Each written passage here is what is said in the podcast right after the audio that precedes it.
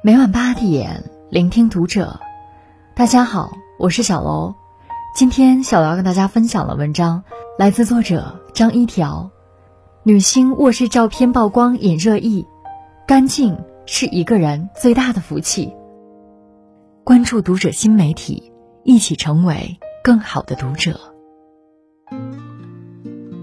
前些日子，郑爽公开自己的卧室照片。在微博和朋友圈引起了不少人的讨论，很多人看完这张照片的第一反应是，这屋里东西也太少了，完全不像是个女明星的卧室。更有人打趣说，要把我的房间收拾成这样，起码要扔掉一吨的东西。似乎很多人都有一种奇怪的心理现象，喜欢被满满登登的东西包围着，觉得那样才有生活气息。才能带来幸福感，所以也不管一些东西能不能用得上，就拼命买买买，囤囤囤。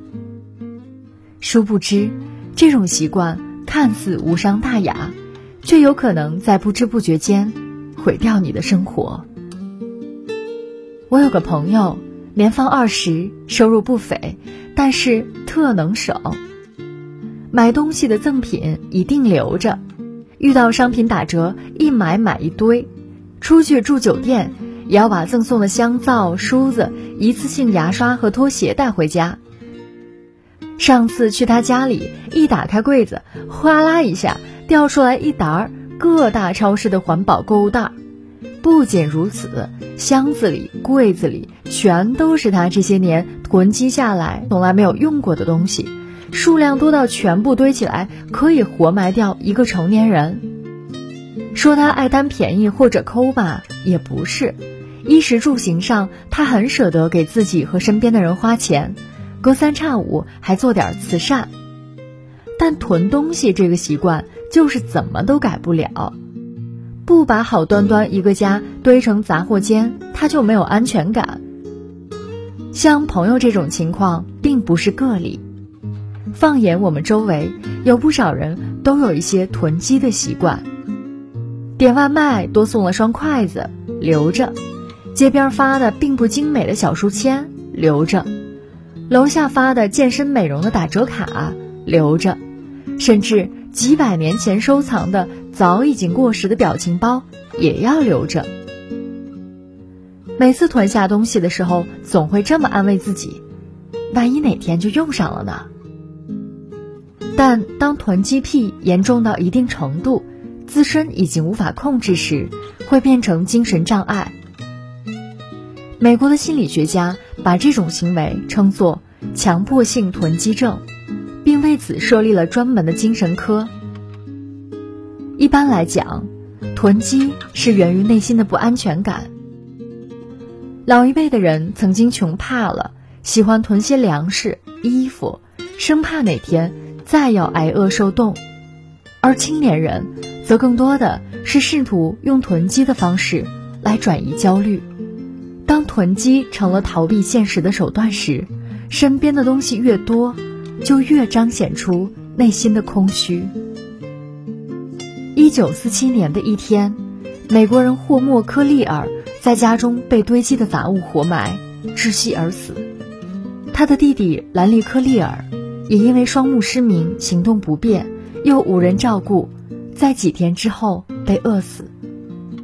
因为屋内早已被报纸、罐头、床、书籍、沙发和巨量的垃圾给堵死，警察赶到时只能从二楼的窗户进入。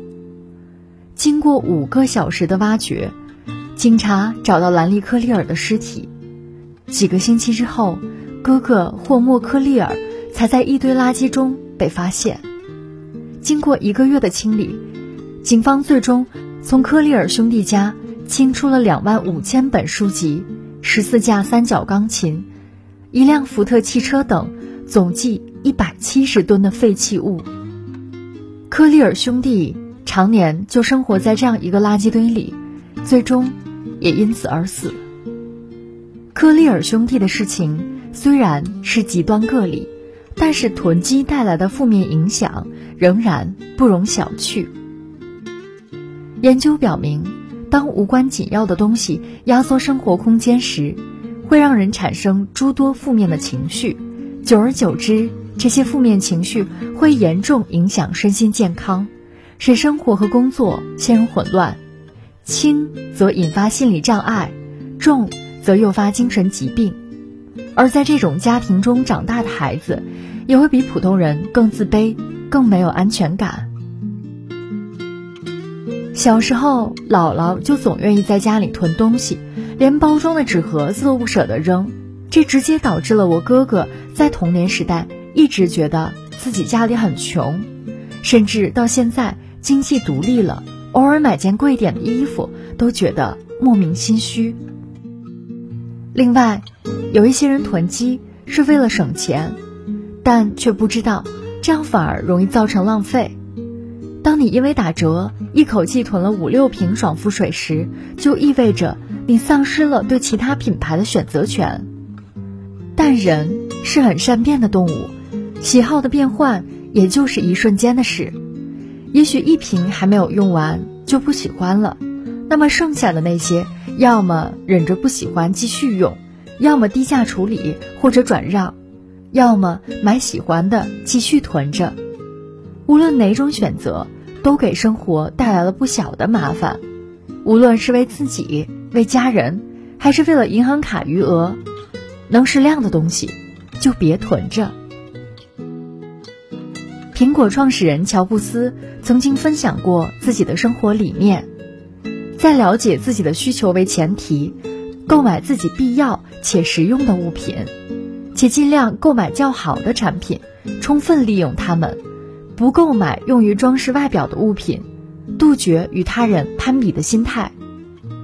定期清理自己用不到的物品，比如不再穿的衣服、被破坏的物品、没有用的书本文件，都需要定期清理，绝对不要有丢了可惜的想法。真正的断舍离，绝不是强迫自己勒紧裤腰带过日子，而是让物品发挥最大的价值。卸下无端消耗自己人生的包袱。我们不需要像乔布斯、扎克伯格一样，为了节约精力，十几年如一日的穿着同款同色调的衣服。但是那些在衣柜里堆积了两三年、吊牌都还没剪掉的衣服，该处理就处理掉吧。有人问米开朗基罗，他是如何雕刻出大卫的？他回答说：“很简单。”我去采石场，看见一块巨大的大理石，我在他身上看到了大卫。我要做的只是凿去多余的石头，去掉那些不该有的大理石，大卫就诞生了。其实，人生同样如此，只有不断剔除多余的部分，幸福的轮廓才会慢慢显现。